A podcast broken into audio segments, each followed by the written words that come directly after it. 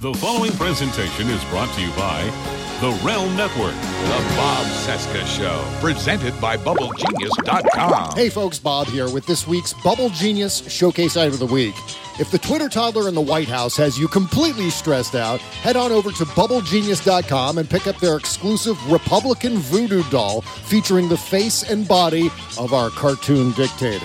This item is only available for a limited time, so get yours now, only twenty-five dollars at Bubble Genius dot com, with a third of the proceeds going to support the campaigns of resistance candidates across the country. Plus, if you use our promo code B O B C at checkout, you'll get fifteen percent off your entire order only at Bubble Genius dot com. And now let the cartoons begin.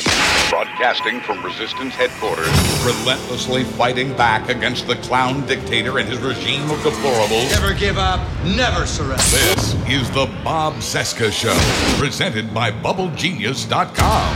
You want to take it from the top? Yeah, let's try it. Okay. He will rock you. He will roll you.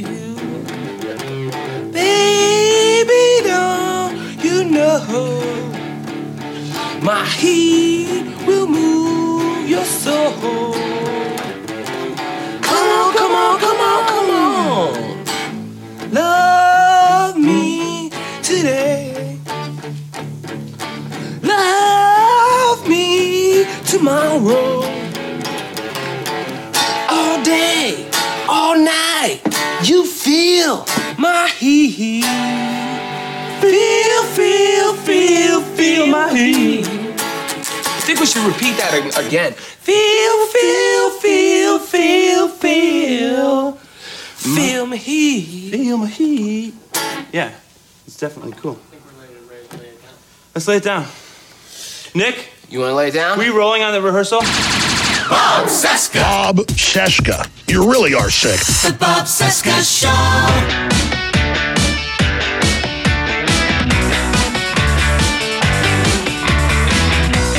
It fucking sucks. God damn it.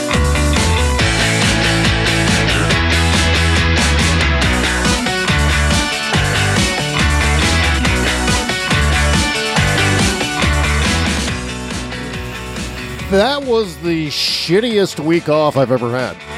Yeah, I'll bet. Hey, look, it's T V's Buzz Burbank right over there. Hi, thank you, Bob. It's good to be back. It's good to talk to you. I'm glad you're in good shape, I think. I guess all things considered, I uh, I hadn't intended to take a week off, although there was a series of events that just stacked up from last Friday mm-hmm. uh, until the following Friday. It was just a Friday to Friday hellscape, and it started with uh, a major computer meltdown. Right. Which, I remember that, which could have been the least of our problems. Well, for some reason, I just couldn't start up my computer. I would turn it on, it would get halfway there, and it would just stop. It was coitus mm. interruptus for my computer boot process. And uh, you, as you could say that my computer was cock-blocked somehow by some unforeseen thing that I have no understanding. I, in a million years, I will never understand what... Oh, clearly, clearly it's the Russians. That's right. It's Roger Stone was hacking my computer for some reason. God damn it! And uh, and and so then I was like, oh, this is the worst thing in the world. And then, and then two days later, the worst thing in the world actually happened. It puts I know it, it puts everything into perspective. The fact that uh, there was this unpredictable. I wouldn't say naturally occurring event because from what I understand, yeah. yeah, I mean, we don't know. I mean, from what I understand, uh, some of the rumors going around is that it was a down power line uh, right. that that's set off the fire east of Santa Rosa up in the hills by this place that's called Safari West that I had no idea it even existed, Buzz. There's a there's a uh, like a, a an exotic animal zoo up in the hills somewhere. Uh, and right around there, that's where the fire started. And because of the Diablo winds, because of the devil winds in California, right. seventy-five mile an hour wind gusts up to eighty miles an hour in some places, just drove that fire straight down and across uh, through Santa Rosa, through the residential areas where, you know, typically, you know, in Southern California, I'm sure, you know, Buzz, those fires, mm-hmm. they, they kind of the, the standard operating procedure for them is they they stay up in the hills. They're ordered to stay up there. The memo right. goes out. All fires stay in the hills. Don't touch the homes. Sometimes they reach some outlying areas, but right. Well, they generally stop when they get to pavement and buildings and, and you know, brick buildings, stone buildings, that sort of thing. Yeah. Where, when there's theoretically nothing to burn. And this fire was very unusual, uh, that Santa Rosa would be swept by it, uh, in spite of being one of those usually protected urban areas. Yeah, that was, was so strange, is when it came right down into the neighborhoods, and it was jumped over the uh, the one oh one freeway, it jumped over bodies of water, creeks, and so forth. There were embers of the fire that they, they right. said, the San Francisco Chronicle reported, that there were embers that flew a mile ahead of the fire.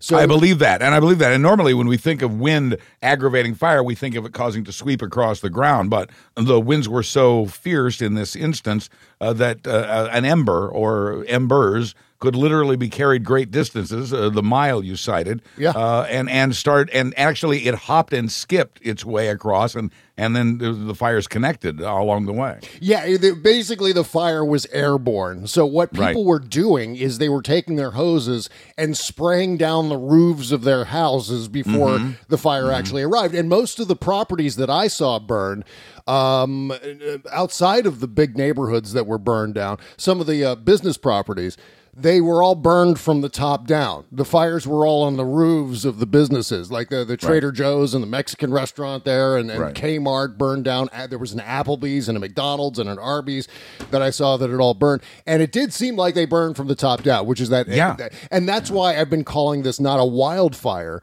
but uh-huh. a but a firestorm, because yes, it, oh, absolutely, it, it more resembled a weather event than it did a fire event. And and you know what else I, I discovered is that I learned what it must feel like to be in the path of an advancing army, to be in the middle of a war zone, to be in some place yeah. like Belgium or France during World War Two.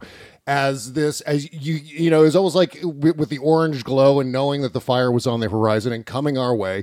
It was almost like there was a, an army just advancing over the hills, and you never knew where they were going to sweep through your neighborhood and kill everybody.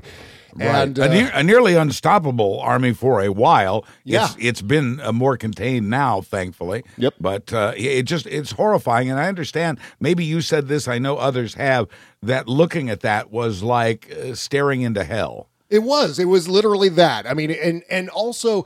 there was just this surreal quality. So along the lines of seeing that orange glow in the sky and seeing it get brighter and brighter as the minutes and hours wore on, it happened in the middle of the night. And, and you have to imagine, and we've all been there at one point or another, whether it was just right. a fire alarm or some other alarming event that goes off at three o'clock, three thirty in the morning, when you're just in the dead of sleep. So you wake up, and you're in this crisis, and you, you're trying to figure out, is this real? Am I am I dreaming this? Right. How right. do I react? What do I do? What it, do I do? Yeah, yeah, yeah, that's exactly it. What do I do? So, I mean, the first thing I did was I tried to check out any official source, because, of course, there were people here in my apartment complex just utterly panicking and knocking on doors sure. and, and bugging out of the neighborhood, which...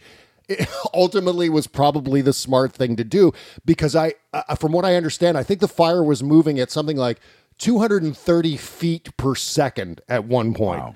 That was the official word from the San Francisco Chronicle in this epic report they did about the uh, about the fire, summarizing every step of the way. two hundred thirty feet per second. They said that there were small animals, chickens, cats, things like that, that were just overtaken by the fire before they could get out of the way. Yeah, so they were just like charred corpses left standing there as the fire just swept across. And it was tr- truly unprecedented. I mean, I, I've been through a couple of fires in my life. This was something where, even though nothing of mine burned, and ultimately we weren't, the fire came within a, a few miles of us, but it, it wasn't like it was at our doorstep. Some of the neighborhoods south of us were, were much worse hit. But right. even still, it felt like we, you know, we, we experienced that sense of losing everything, because you never knew when it was actually going to happen. Like when, because it was so unpredictable and the winds were so crazy, and it was, and it was spreading around everywhere. You figured, well, it's only a matter of time before that fire just sweeps across and takes all of our stuff too. And it's a very personal thing. I was thinking yeah. about, you know, nine eleven, as focused as that attack was on the Twin Towers in New York, New Yorkers were saying to each other, look what they've done to our city. Yeah. And, and then I imagine that for Santa Rosa. And this morning I, I was thinking about, you know, how it would feel if it were my town. And I love my town. Yeah. I'm trying to imagine what it would be like to see my town, uh, large parts of it, just erased. Just, yeah. just, just a flat field of ash. And, and uh, you know, I can't I can't even imagine what that would be like, to be under attack as you're describing it, and then to see the aftermath. And that's your town that maybe you kind of like, you know, that's that's got to be that's got to be really tough. Yeah. And I've been through, you know, I've been through something similar, as I said, but there was nothing like this. I mean, I've been in Los Angeles when there were wildfires off in the hills. Um, but this was right. a this was a brand new experience. This was unique insofar as this is the sort of thing that doesn't happen on the East Coast, where I where, where I grew up and where I lived for uh, most of my adult life. Uh, this doesn't happen in the South. It certainly doesn't happen in places like Hawaii. Although in Hawaii there are earthquakes and there are, in some places, lava flows, but people avoid those areas. There are many populated areas down where the lava is flowing in Hawaii. So. Um, in, in that sense, this was something that you don't, I mean, I personally, not being a native of California, don't know immediately how to handle. A, a yeah, I wouldn't, I, I wouldn't know. That would be so foreign to me, but then hurricanes were foreign to me also. And, and I would point out that the East Coast does have those, especially yeah. Florida and, and Louisiana and, and even, uh, the mid-Atlantic coast up around D C Uh, you know, th- those areas are also subject to, to horrifying things. The difference is, I have thought about the differences and similarities about what you and I have recently been through. And yours, of course, is in magnitude uh, many times greater or worse, uh, I guess, a better choice of words. But we both have go bags now. Uh, and and yeah. the, the point is that everybody lives somewhere that has some risk. I grew up in Kansas, mm. the heart of Tornado Alley, Dorothy, Auntie M. Oh, yeah, uh, and, God, and, yeah, and, that's right. Yeah, you know, so every place has something. California has a few. My the favorite monologue joke I ever heard Johnny Carson tell, my favorite, is I have good news. The mudslides are putting out the fires. and and and that for you know that for California, that's that's a good thing. And there's the earthquakes and everything. So, but every place has its uh, disadvantages. Yeah. I grew up in Kansas, uh, you know, like I said, Tornado Alley. They're now in Earthquake Alley, thanks to adjacent Oklahoma, oh, where Jesus. fracking runs amok. Right. Uh, Kansas never used to have earthquakes. Now yeah. they have them three point fives all the time. Yep. You know, so yeah, every place is perilous, but I can't imagine, you know, that one of the differences between what I went through or what you went through is I had like a week's notice. My first thought was, what do I do? But then I, I had like five or six days to actually do those things. When the fire is coming at, what'd you say, two hundred thirty feet per second, you don't have a lot of time to make those decisions. No. So I, I can't imagine. And, and, and I'm so glad you're okay. And so are uh, so many of the people listening. And the people online, our friends on social media, uh, have been very concerned about you, and we're all just very relieved that you're okay. And, and we thank you for your uh, your uh, Herculean reports yeah. during uh, the, the aftermath of that. Well, yeah, and I do want to thank everybody who wrote to me and all the uh, the the outreach that I got. I mean, you know, everyone uh, uh, offering me to, to stay in their homes and things like that. I mean, I didn't need that ultimately, but it was so nice to know. I mean, uh, uh, Roxanne Coopers, the editor-in-chief of Raw Story, uh, mm-hmm. sent me a note, said, you know, I, I, I live very close to you. Why don't you come down and stay in our house? Another guy said, well, I'm going to be away for the for the week. Why don't you, you you and Kimberly can come stay at our place for the entire week, and we won't even be there. We'll just leave the back. They left the back door open for us, so we could just you go, know, and that's, go yeah, into a that's stranger's house. That's another similarity. I observed it here, and I know you've noted it there. Yeah. And that is, uh, people really do become one, really do become a community. Yeah.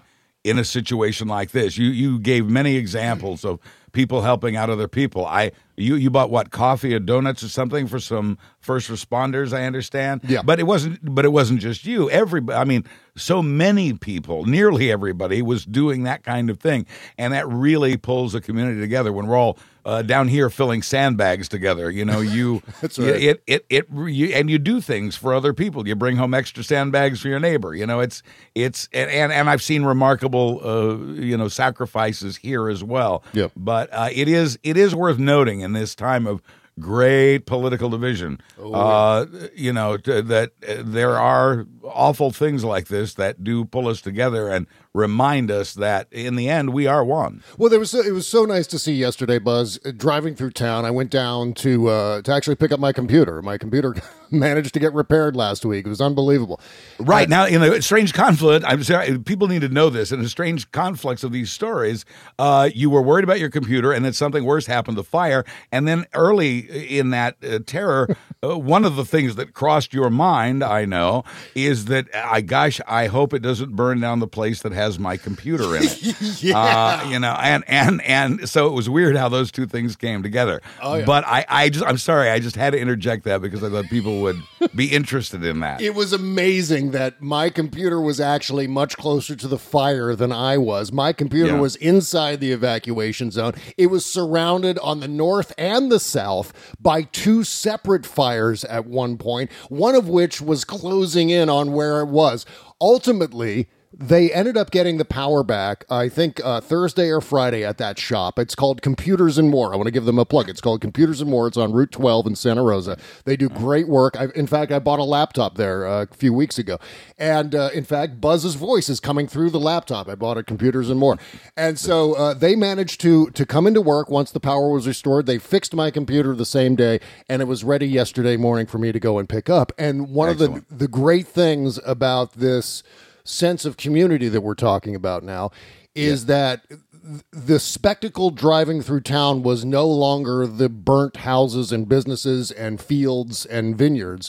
Yeah. The spectacle is going intersection by intersection, uh, overpass by overpass, and seeing all of the thank you signs to the first Ooh. responders, where yeah. Santa Rosans just came out and, and posted signs wherever they could to thank these eight thousand plus first responders who came from all over the state of California to fight this fire, to ease and and help the lives of so many people, where there were people running around telling first responders, my house is on fire, can you save my house? And they would go up and then save the house. One of the most interesting and entertaining aspects of this whole thing, Buzz, and, and you'll get a kick out of this, was the fact that the F M radio stations here stayed on the air throughout the week, even though the fire came right up to their back door.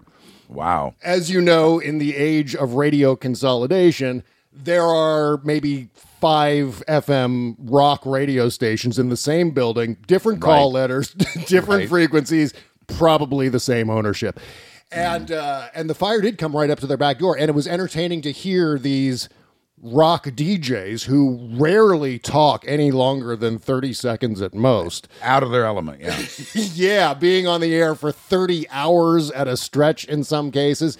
And it was just, it was fun to hear localness again, uh, where so sure. much of what we do is national. Everything's about Trump and what happens in Washington and what's happening around the world. This right. was a case where we had, where, you know, and I'm sure this happens anywhere where there's a natural disaster. Houston was probably this way. I'm sure your, your neighborhood was this way in Florida. And it, it was nice to know that there are people who are still focused on the local scene, people who know which highways and which roads and which landmarks, where they are in the age of voice-tracked radio, where some guy in yeah, Denver... Automation. May, yeah, mm-hmm. exactly, where some guy in Denver is doing all of the, you know, all of the DJing for a radio station that he's never heard of before and never listened or to. Or one... Or one satellite show uh, does the afternoon show yeah. on two hundred radio stations, right. whatever it may be. Uh, yeah, and it puts a lot of people out of work, and and radio gets less local. And one of its original functions, uh, it, it really is still technically required by the F C C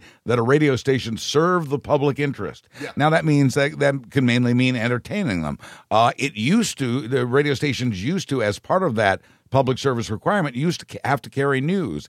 As of the, sorry to make it political, but as of the Reagan administration, that was deregulated, and radio stations suddenly were not required to yeah. have news. And and that put a lot of people out of work, and also made radio less local. And and so, yeah, something like this, uh, they have to acknowledge it. And and uh, sadly, and bless their hearts for trying, these these rock D Js, but but uh, somehow somebody has to serve the community when the, the chips are down that yeah, way. Yeah, and of course, there were many, many moments, and I won't bore you with all of them, but there were many moments where you get, you know, a rock D J who's uh, chain-smoking two packs a day, staying on the air for thirty hours at a stretch, and, and by the end, just in that Larry King up for thirty consecutive nights, you know, pressure on the fire. Your boy is tired. That's right.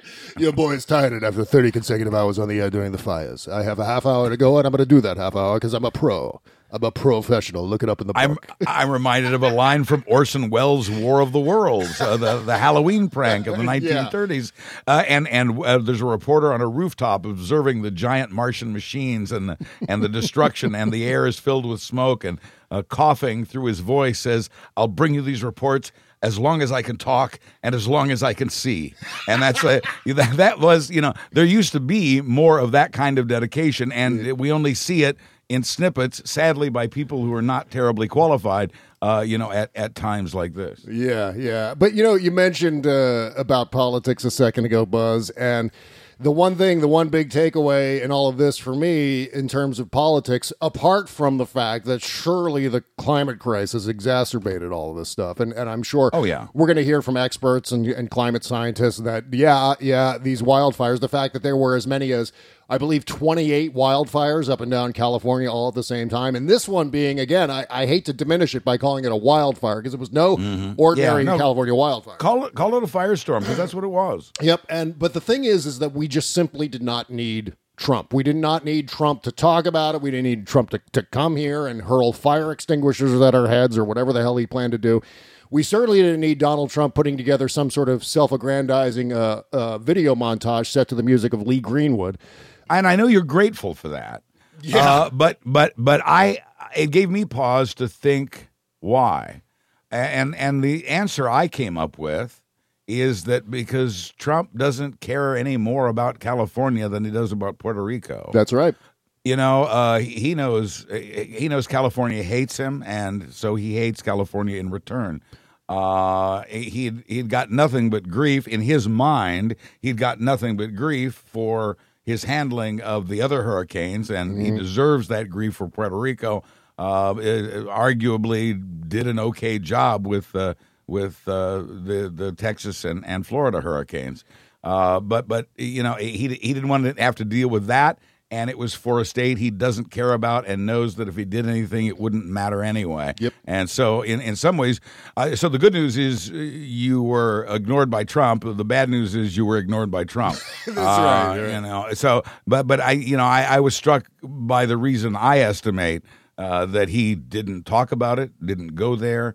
Uh, and you're right. It probably and you and you guys are doing okay on your own in the sense that a terrible thing has happened, but in terms of pulling together, in terms of uh, getting the numbers under control, uh, I think as we recorded this, correct me if this has been updated, but there were only about eighty-one people uh, still missing. Yeah. That's good news. The bad news is those eighty-one uh, were likely swept up uh, in, in that in that firestorm that that uh, you described earlier as taking uh, trees and animals. Oh yeah, uh, yeah, yeah. You know, was and little... so uh, I'm sure we've lost some that way too. But it, it probably is best that he stayed away. You guys seem to be doing okay. I, I don't know what's going to be needed in terms of disaster relief. I mean, we're hearing uh, multi-billion dollar numbers. Uh, we'll have to see, and we'll have to see where it comes from. I, I, I think that even if you didn't have Trump's interest in it, that the Congress would at least be interested in helping to restore all of this. Yeah, yeah. And certainly the economic relief is going to have to come because, I mean, we're talking yeah. about a major blow to a, a heavily touristy area, uh, yeah. as well as uh, thousands of homes, thousands of yeah. businesses. It's well, really going to yeah. drive down property values. It's going to drive down the economy right. in this area. And that's going to need some sort of support. But I think in the near term, mainly, given the fact that it was, and, and this is just my sense of it, there was a palpable sense of community where everyone was coming together, regardless of what their Twitter timelines say or who they right. voted for. And I think Trump coming here would have simply injected a, a political debate into the proceeding. And I don't think we needed yeah. that. Certainly not no. uh, here. And, and I imagine Trump appearing anyplace else at this point. I mean, we have to p- readjust uh, how we yeah. think about the presidency as, in, in terms that, of a paradigm.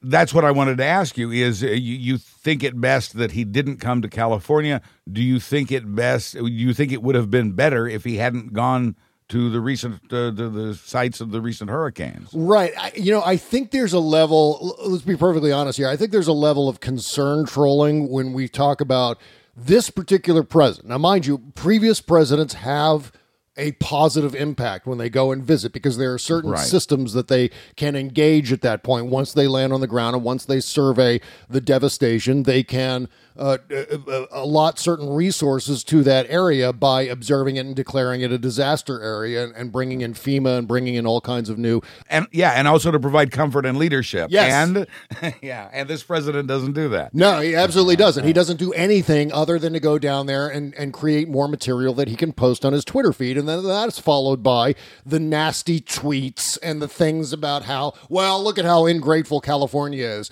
and look how magnanimous and, and amazing I am. And that's his M O. That's right. his M O no matter where he goes. And certainly um, we now live in an age where requiring the president, this president, to go anywhere after a natural disaster is simply counterproductive. So as far as I'm yeah. concerned with this guy, more golf, please, because as long as he's golfing, he's not governing. And when he's governing, he's ruining things. And, mm. you know, as, as Rick Wilson often says on M S N B C, and in fact, I think he's releasing a documentary about this, or either a documentary or a book, it doesn't matter. He, I think he's calling it everything Trump touches turns to shit. And I think that's that's the guiding rule. That's the result of what happens when Trump interferes. And besides, when Trump goes golfing, he can uh, romance Mitch McConnell. So, you know. That's-, that's right.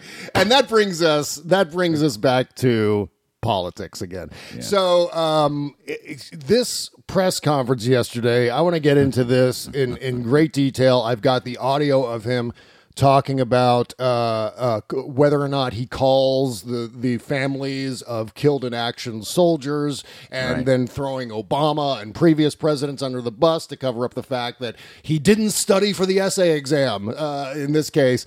And so uh, we're going to talk about that in a second. But you mentioned Mitch McConnell. And I don't know if you saw right. the video after yesterday's press conference in the Rose Garden wrapped up, but there were a few people making a big deal out of the fact that Trump and McConnell ascended the steps back up to the Oval Office. I think maybe there are six or seven steps from the Rose Garden up to the Oval. Uh, right. We're up to the colonnade. I think the colonnade and then the Oval. And then what happened was is Trump and McConnell like held each other's arms on the way up the steps. And the speculation uh-huh. was that it's uh, that rumor that Trump is afraid of steps and slopes. Oh. that in oh. Which the funniest thing in the world is seeing Anthony Atamanik on the President's Show at a crosswalk, at an intersection, the little uh, uh, disabled ramp that goes down to the crosswalk. Honk, honk goes the truck. Like, like down on all fours, trying to crawl down the slope. And uh, and in this case, the speculation was, oh, there he is. Go- there he is again. Trump afraid of walking up a set of steps. I so, see. No, I didn't see this. So, so Mitch McConnell had to help him. Now, my question actually is, was McConnell helping Trump or was Trump helping McConnell? Because I do know that Mitch McConnell at one point had uh, polio. I think he had polio as a teenager or as a young boy. Oh, yeah, because he because government health care uh, helped him out with that. Yeah, I That's forgot. Right. That's right, yeah. And so I don't know if it was a consequence of his polio that he was maybe having trouble going up the stairs and Trump was helping him, or, again, if it was Trump's phobia. His either way, it could have been the lame leading the lame at that point. That's right. So uh, that is a, or or they have the kind of relationship that he that Trump doesn't have with Melania. I one of the two. Yeah, because I never see them on each other's arms. And and the way it looked, Trump's arm was over McConnell's arm, from what I recall. So. That For leads sure. that leads me to believe that I think it was I think it was Trump. I think it was Trump requiring assistance going up the stairs. And I, you know, this is completely inconsequential, the whole idea of Trump being afraid of stairs and slopes. I just like sta- saying that Trump is afraid of stairs and slopes. Wrong. There's something, there's something entertaining about the idea wow. that this tough-talking asshole is afraid of something as commonplace as... Something simple and benign, yeah. Stairs, stairs and slopes. Donald well, Trump... Well, he, he should be concerned because he's on a slippery one as far as I'm concerned. Wrong. Well, hey, Buzz, guess what? Yeah, you know, what? As I was assembling my go bag, uh-huh. guess what made it into my go bag? Guess what I would have rescued had I been evacuated in the fires? What did you actually take? I actually took my my Harry's razor, of course. Because well, sure, you want to, because in, in a crisis, you want to look your best. That's exactly right. I wasn't about to walk around this crisis with an unshaven face, and I certainly wasn't going to walk around with razor burn and all the other crap that goes along with using no. those uh, disposable blades or the uh, the blades that you find in the glass cases at the uh, big box stores. I was going to have my Harry's razor with me to make sure that I was at least presentable. Uh, if not covered in ash, I'd at least have, you know, something... Uh, presentable about me, a cleanly shaven face. Good on you. Good on you, Bob. Yep, yep. And that is, of course, uh, thanks to uh, Harry's razors. I love Harry's razors, the, the hefty, balanced handle that fits in your hand, the precision-engineered five-blade cartridges that come with a trimmer blade, a lubricating strip, and a travel cover. And I love Harry's rich, lathering shave gel, which also you know, made it, which yeah, also made, made it, it into my go bag, of course. Well, of course. And, you know, I don't know if you know this, Bob, but it all started when a couple of regular guys named Jeff and Andy got tired of getting ripped off on blade prices.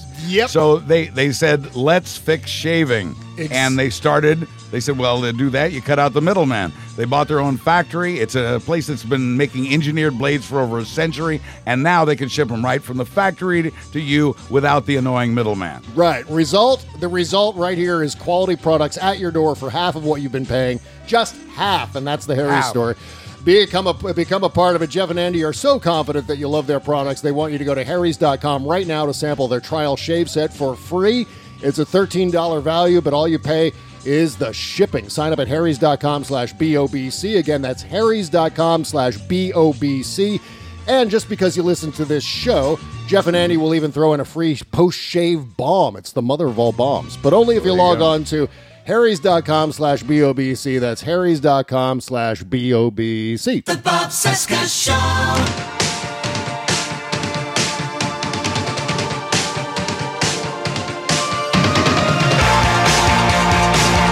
The Bob Cesca Show, presented by Bubble Genius dot com. Welcome back to our Tuesday show. We're back. Everything's back to normal. I'm just, uh, I'm giving normalcy a big tongue kiss right now. That's, that's oh, yeah. kind of gross. I don't, I don't know why that came out of my mouth, but that's all right. I think it's okay to lust for normalcy. I, I'm extremely lustful for normalcy at this point right now. Oh, by yeah, the way, aren't we all? Listen up. We're doing a huge push for our Patreon page. My goal is to bring in enough new subscribers right now to add a special Wednesday show. Well, I don't know, it won't be special. It'll just be like any other show, but it'll be on Wednesday. And if everyone wow. listening right now signed up for just one dollar a month, we'd far exceed our goal. Also, let's talk about subscribing for fifteen dollars a month, our top level. That's just one dollar and eighty-eight cents per show. Just one dollar and eighty-eight cents per show. It's a bargain at twice the price. We pass the savings on to you. So, in addition to the free Tuesday and Thursday shows, you'll get two postmortem shows a week, plus the Friday after party every week, and my exclusive reading of the Steele dossier for free. And we'll take out all the commercials from the uh, the free shows, too. But only if you wow. sign up at fifteen dollars a month. Just go to bob cesca dot com and click the all caps Patreon link beneath the logo at the top of the page. And please tell all your friends. All right. Yeah, so. exactly. Help a brother out and, uh, you know, spread this idea around. Get some other people signed up. Oh, good Lord. During the impromptu fire break that I had, we wow. gained, I think, something like twenty-five new subscribers. I, I was, I, I've never seen anything like it ever since the... Uh, Patreon page first started. I think I think we've always uh, you know averaged you know a good number of subscribers every week, but nothing ever like this since we first started the thing. So uh, th- I, that really that really says something, because that says uh, people said to themselves, "Oh crap, we we have to we have to help this guy because we have to we want to keep this show." That's what they're saying, we, is we don't want to lose this show, yeah. and so if there's anything we can do to help to, to keep it going, and this sure does. And if you find yourself having a hard time getting from the Tuesday show to the Thursday show, well, the Wednesday show would be your solution. There, there you go. You know, people come for the politics and they stay for the personal drama on this show. That's right. Yeah, That's if right. It's, if it's not co-hosts dying, there's usually a computer meltdown or a giant fire that will spice yeah. things up on yeah. the proceedings. Okay, so uh, Donald Trump had a big press conference yesterday. Um, mm-hmm. You know, by the way, I do want to talk about C S Rs. We're going to get to that in a bit. But uh, yes, of course. In this press conference with Mitch McConnell yesterday, where one or the other had to help the other up the stairs. We don't know. Sure, that's a that's an unanswered question at this point. But lean I'm, on me. It's exactly right. So uh, first of all, I'll bet you a thousand dollars that right. Donald Trump doesn't know the names of the Green Berets who were killed in Niger, uh, nor does he know the actual number of Green Berets who were killed. uh, in Niger for some reason that the White House is making unclear. We don't know why they were even there. I, I you know, I, I, I'm not a betting man, but if I were, I wouldn't make that bet. No. Uh, yeah, I'm, I'm sure you're absolutely correct about that. There's so much, and it becomes apparent every day, there's so much he doesn't know. Trump knows nothing. Bear that in mind, and you'll get through any situation, and you'll be able to predict oh. what he's going to say. Yeah, it explains everything. Yeah, it really does. Really, really does. So, uh, in and amongst this ridiculous press conference yesterday, because they're all ridiculous, this is one of those things, uh, this run occurred, and it was one of those things that, to me, goes down in the upper echelon of Trump fuck-ups, where this goes along with uh, Serge Kovaleski and mocking Serge Kovaleski. It goes along with I like heroes who aren't captured. It goes along with uh, screaming at the Gold mm-hmm. Star Khan family. It uh, it goes along with uh, saying that the not there were good people among the Nazis in Charlottesville. And this is one of those events yesterday when he was talking about this thing. It was so obvious to, I think, everyone watching, me included, is that he did not contact the families. He has not spent any time thinking about what happened in Niger with these Green Berets. This was Donald Trump, and this is something that Ches and I have been talking about for a year and a half. This is Donald Trump, like a fifth grader, trying to answer an essay exam question. Yes, thank you. Without having the point, without having studied at all. That's the that's yeah. the point I was going to make. Listen to him. You know, he's used to tweeting and then walking away and not looking at the responses. Yep. I, there's somebody else. He has somebody else look at the responses. Yep. He just he just does the tweeting. He speaks, and then the king returns inside the castle and yep. and doesn't hear doesn't hear anything else. Uh, you will hear him grope for words and phrases. Now, he's never been able to string a sentence together properly, but you will hear him grope for phrases, and also listen, as you listen to this tape, of him trying to slip out from under the thumb that's coming down upon him. That's right. The- uh, listen to how he adjusts his language as the pressure on him to revert to the truth increases. Yeah, and not to mix metaphors, but another one you'll you'll kind of get a sense of here is mm-hmm. if you've ever been behind on a utility bill payment and, and they call and harass you, you say, oh yeah, the, I, I just mailed out the check today. Can't you extend the, right. the cutoff right. line for another uh, uh, twenty-four hours? And that that's what he does. Uh, oh, oh, the, the, the soldiers who were killed. Oh, those letters are going out today or tomorrow. Yeah, uh, that's when yeah. they're going out. That's right. when I meant to send them out. Here's a so, li- yeah. Listen for those things as you. Yeah, yeah. Here, yeah. Right, especially that last thing. Uh, I've written them personal letters. Uh, they've uh. been sent, or they're going out tonight, but they were written during the weekend. uh, I will that's at bullshit. some point during the the period of time call the parents and. Uh, the families. Sometime during the period of time. Now think about that phrase, sometime during the period, during the period of time. Of time. That's the, he is bullshit. He is bullshitting. That this is the bullshittiest bullshitting he's ever, ever done. Sometime during that period, during this period. What period of time? It was what, yeah. thirteen, fourteen days ago when they were killed. What, what what's the well? We should ask Larry David. What's the etiquette for writing to families of to be, slain soldiers? He had to be asked about uh, this, about the incident, because he has not tweeted or talked about the incident at all. Yeah. Uh, and, and so he had to be asked about it.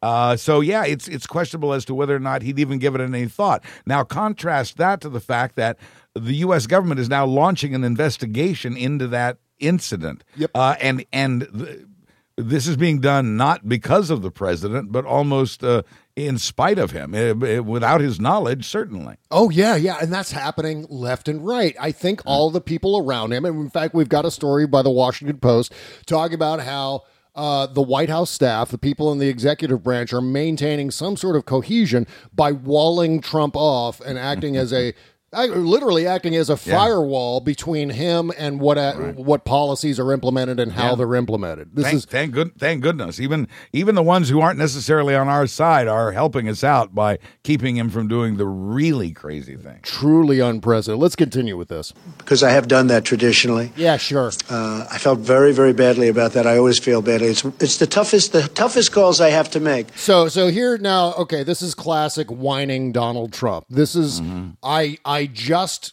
barely bullshitted my way through that answer. So what I'm going to do is I'm going to pivot to something that people will talk about. Why don't I talk about how tough it is on me when soldiers are yeah. killed? It makes my job so hard. Those pesky soldiers and their their killed in action status. Stop whining. It's uncomfortable oh and it's difficult, and so I'm out. Literally the whiniest president in the history oh.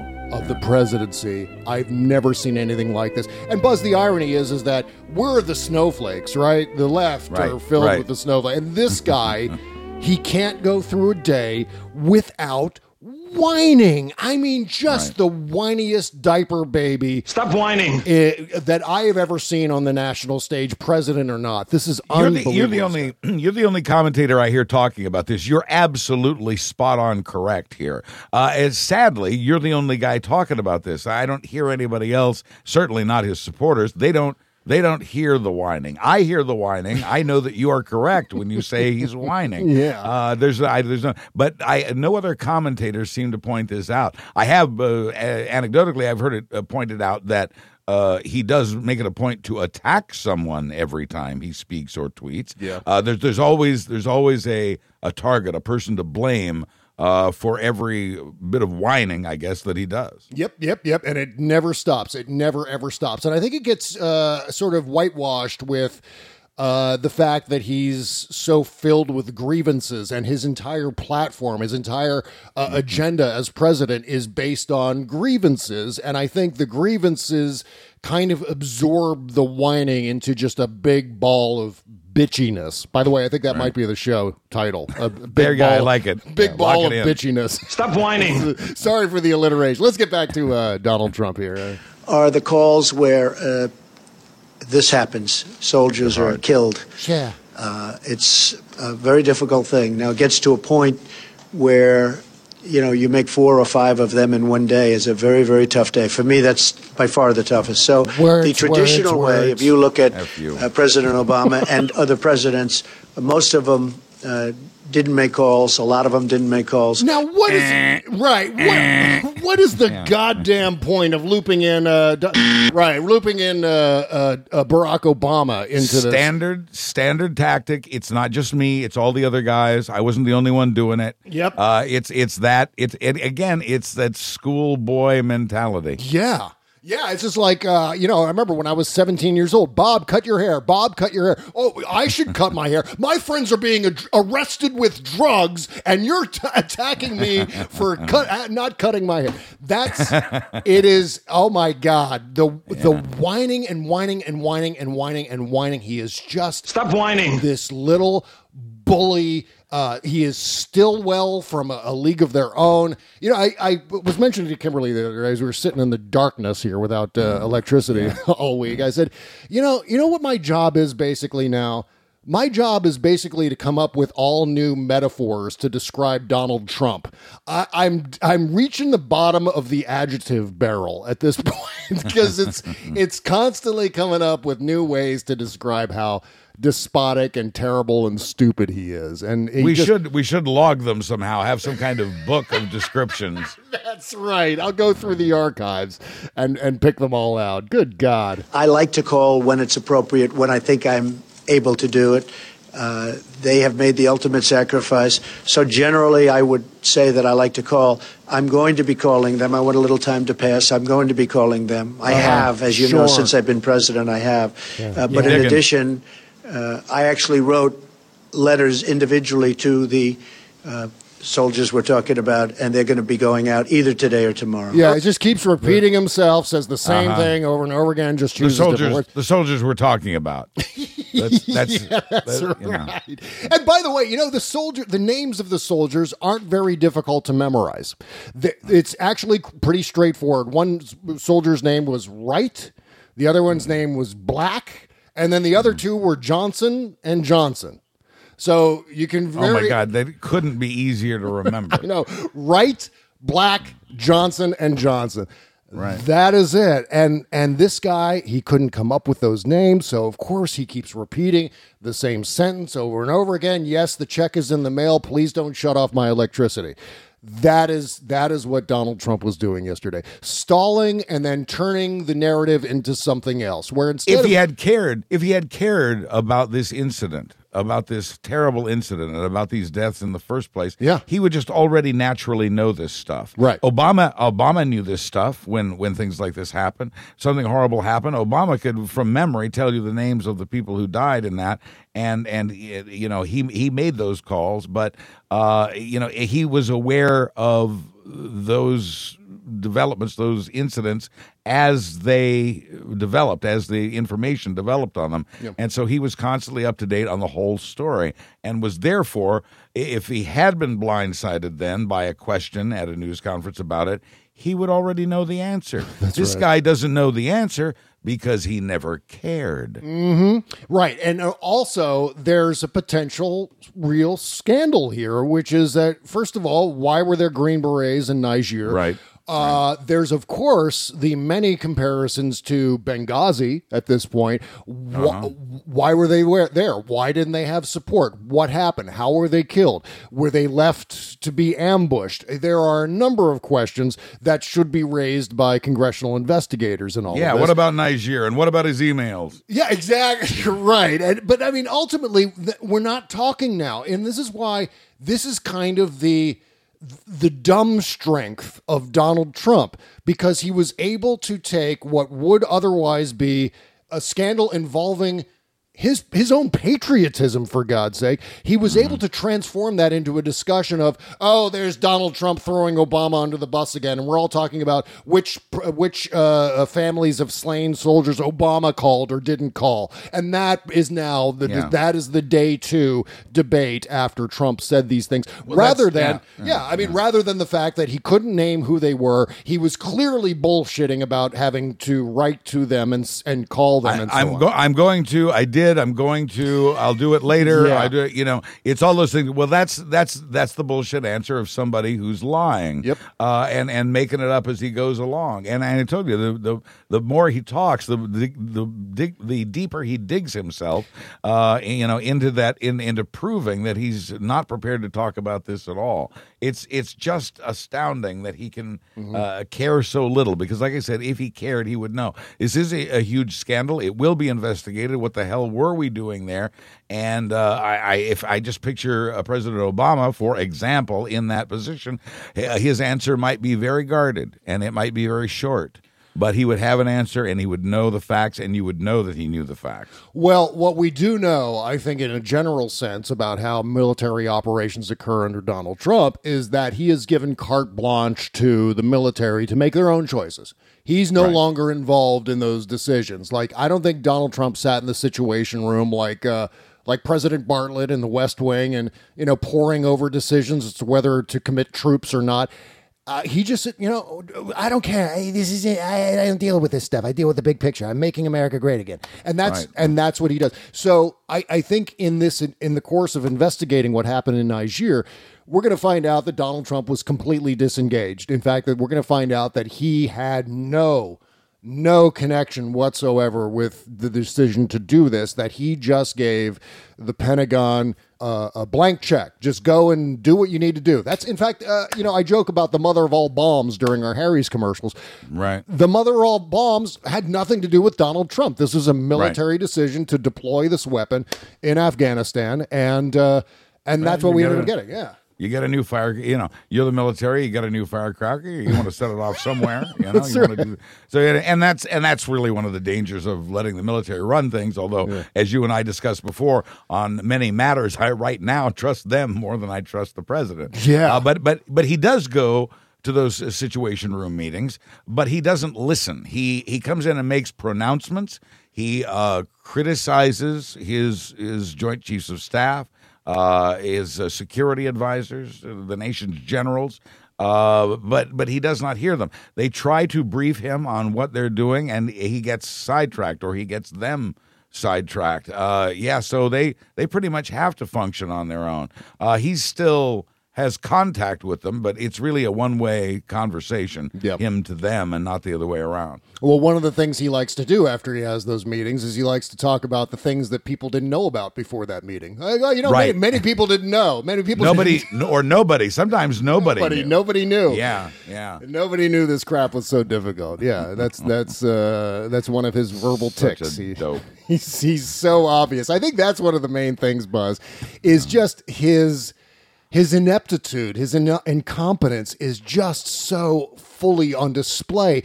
It's almost, you know, some days I go, well, wow, this is almost too easy. Under normal comedic circumstances, I wouldn't be right. going after this because it's such low-hanging fruit. But it, it really, but the really stakes is. have never the stakes have never been this high. Oh, I mean, God, our no. our very national security, our safety, our health. Uh, our, you know, well, you can stop there. Uh, they're yeah. they're all at risk. Uh, and, and well, rights, we, we have to include, uh, you know, rights uh, that, that have been curtailed uh, or or in the process of being curtailed by this administration. Yep. So those are those are some pretty basic things. That's your, your life, liberty, and pursuit of happiness right there. Yeah, and it's all happening based on his stupid interpretation of how negotiations are supposed to go. A lot of this is Trump being crazy. I'm going to put everyone off balance and act crazy. And that includes Kim Jong-un. That includes uh, all kinds of foreign policy decisions, certainly uh, in the case of Europe, certainly with the American people. And that's why this president presidency is so utterly destructive, because not only are, are giant parts of the nation dealing with natural disasters, and, and, and quite frankly, even without any natural disasters, we all have our own day-to-day problems. We're all struggles, yeah. Yeah, we're we're holding our families together and trying to hold on to our jobs and so on, and get health care and what have you. And and this guy is shoving his giant pumpkin head into our into our bedrooms, into our living rooms. Every goddamn day, twelve, sixteen hours a day in some cases. And I hope at some point in the bigger picture, people just get such vicious Trump fatigue that he wow. is just s- systematically drummed off the national stage, tarred and feathered and r- ridden out of Washington on a rail. And and that can't I'm, happen I'm, soon I, enough. Yeah, and on that subject, I have something I want to ask you. Do you want to do that now, or do we have something we need to do? Uh, well, we have a couple minutes I'm, before the next okay, break. Let me, so, let, oh, yeah. good. Well, that's that's perfect. Then let me ask you this, uh, and it has to do with your level of optimism at this point, uh, whether or not we're going to get this guy. I always, you know, I always laugh when uh, John Oliver hits the big red button and and declares we got, we got him. him. We got, we got him. him. And then and only to discover we, we really didn't. Yeah. Uh, but uh, you know, what are the what are the prospects we're going to see that moment? I hear what I'm reading, and it sort of set up the question here, is that uh, Republicans in Congress, especially in the House, have grown weary of the fact that Trump hasn't accomplished anything.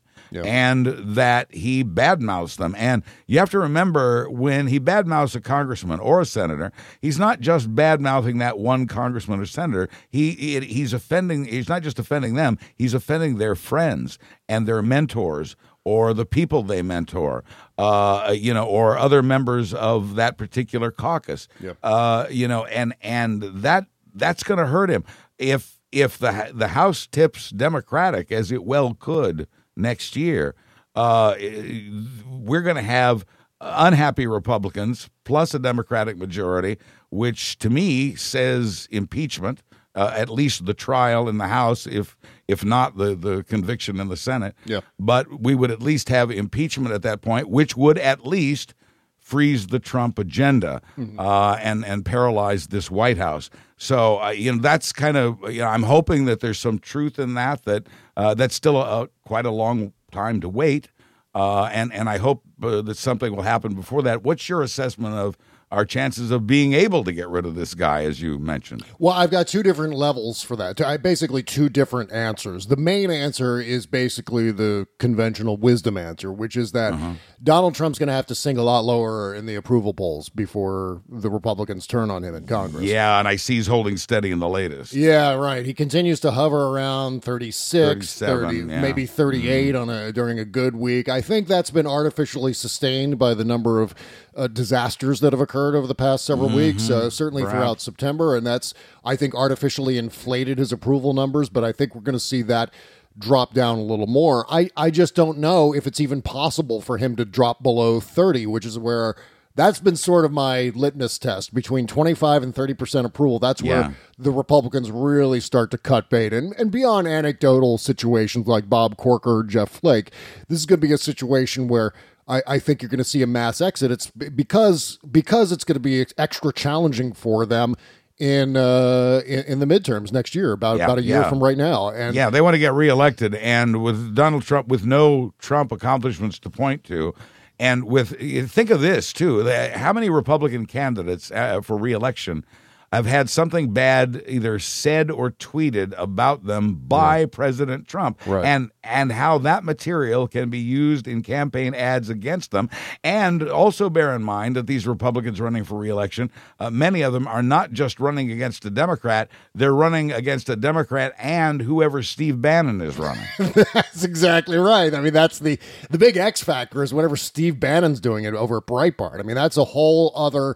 Uh, source of undermining everyone from Trump on down to every House member running for re-election next year.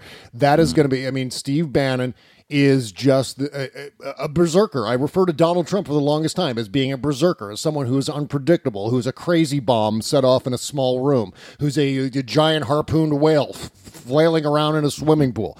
But it's really also Steve Bannon. That's the other really unpredictable aspect about what's going to go down next year, uh, apart from Russia, uh, of course.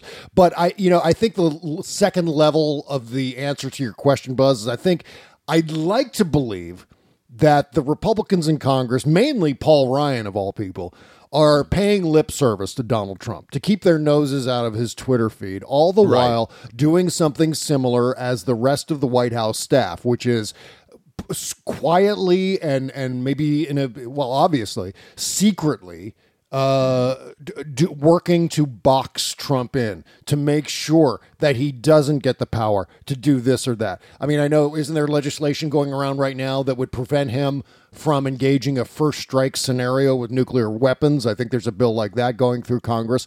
Right. I, and, you I, know, they, I mean, we heard in the very early days that even uh, our top national security people, when Trump first took office, weren't telling him everything. Yeah. Because they, they didn't trust him and they didn't know what he might tell the Russians. And right. they were, in retrospect, very wise to do that. Uh, there have been other instances where he, uh, Trump has just been bypassed completely on some of these things, and we're, again, uh, grateful to that, uh, to the career uh, government workers and uh, to the uh, v- veteran and more traditional uh, lawmakers in Congress uh, to try to keep those things in check. When they when they uh, were dealing with uh, Russian sanctions, yeah. when they one part of that bill that they made Trump sign uh, uh, required uh, required approval for him to do anything in terms of, of sanctions that. Uh, they wanted to make sure that he couldn't increase or re- return or add new sanctions. And so they put specific language of the bill to, to tie his hands on sanctions uh, against Russia uh, or removing any of them. Well, there's cold comfort, I think, in this theory, Buzz, insofar as uh, just knowing that his staff and maybe Republicans on the Hill uh, understand that this guy needs to be boxed in because he's crazy. Just right. knowing that they are acknowledging on some level that this is an incompetent mm-hmm. president who needs to be managed, who needs to be closed in, he needs to be uh, sort of sealed off in his own little hermetically uh, contained padded room of insanity. And uh, and that's... Well, I've, I've, yeah, and I've said it all along. For Republicans, Trump is their cover, and so yeah. they've known all, pretty much all along that he's nuts. uh, but but they've thought, well, great, that'll keep folks busy while we get done the stuff we've been wanting. to get done all these years. Of course, that hasn't worked out for them, yep. you know, which has got to make them terribly frustrated. And so without without Trump's cover, without Trump contributing to what they were trying to do, but in many cases working against them and belittling them, uh, they're not, I just, you know, there's not a lot of enthusiasm there, a lot of trust. And I think there's growing concern among Republicans that this guy might, uh, when you weigh cost versus benefit, this guy might not be worth it. I, and the only other thing I would ask is, is what about what about the Mueller investigation? It seems he's come a long way. I know that there's still uh, some work to do, but I know that uh, things continue to tumble in or tumble out as we as we learn more about it. But uh, as I said before, a year or so seems like a long time to wait yep. for Congress to turn over uh, to make impeachment possible. Is there any chance Mueller can save us before then? Yeah, well, you know, I, I think about this too, Buzz, insofar as uh, the twenty fourteen midterms, if you recall, in late twenty thirteen, mm. we had a big government shutdown, and right. everyone blamed the Republicans. It was about this time, this time yes, of year right. in twenty thirteen. Right. Huge government shutdown. It was a it was a P R disaster for the congressional Republicans, and yet they ended up gaining seats a year later in the twenty fourteen midterms. So we're still... Mm. a little early for big events to impact how the midterms are going to end up turning out.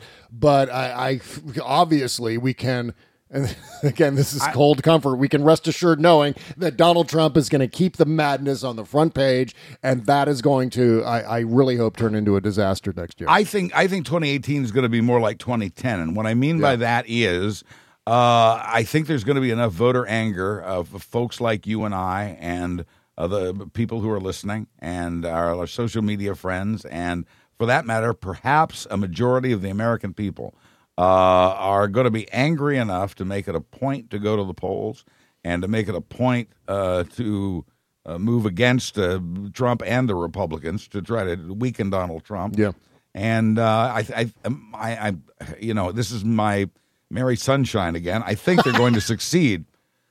Yeah, I, you know, it's it's it's entirely possible. I, I think that's uh, that's, again, the best news that we could possibly have in this uh, horrible, horrible dark ride of the Trump years, is to get uh, a, a Democratic Congress, at least a Democratic House of Representatives, as a stopgap to to increase right. and thicken the walls of security around Donald Trump. Uh, you know, join whatever Republicans who are trying to sabotage secretly and internally.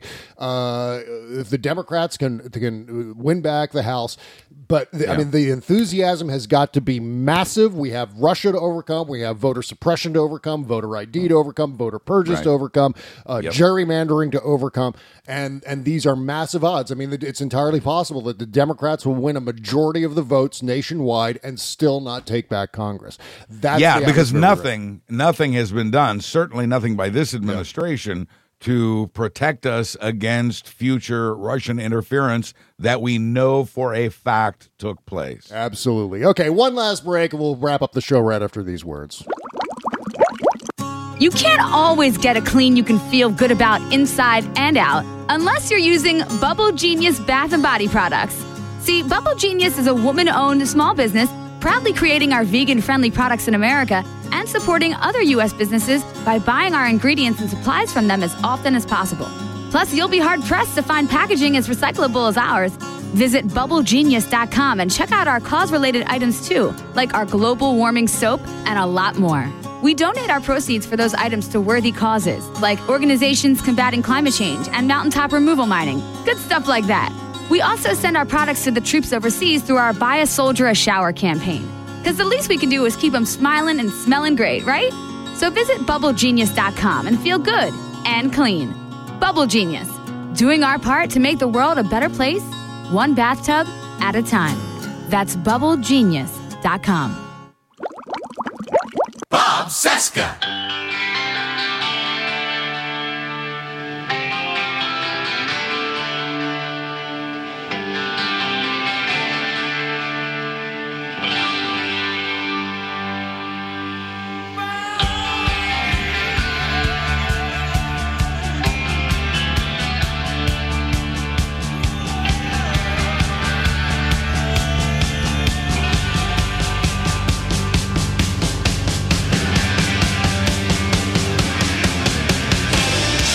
This is The Bob Cesca Show, presented by Bubble Genius dot com. Welcome back to our Tuesday show. Thank you for joining us. Please be sure to go shopping through our Amazon link at Bob Cesca dot com. We're way, way behind our, our quota for this month, so good God. While you're listening to the show, if you want to buy yourself some fun things, go to uh, Amazon dot com through our link. It's just beneath the logo at Bob Cesca dot com. You go shopping, and uh, you help support the show. Thank you for doing that. Make sure to bookmark it, too, by the way. Let, let me ask you this, Bob. Did you find yourself buying anything from Amazon before or immediately after, uh, you know, what you've just been through? The reason I say that is because, uh, you know, the hurricane uh, made me realize, well, there are a couple of things I need that I didn't have yeah. that I want to have, you know, the next time something like this happens, yep. whether it's a tornado or, you know, a fire, earthquake, whatever.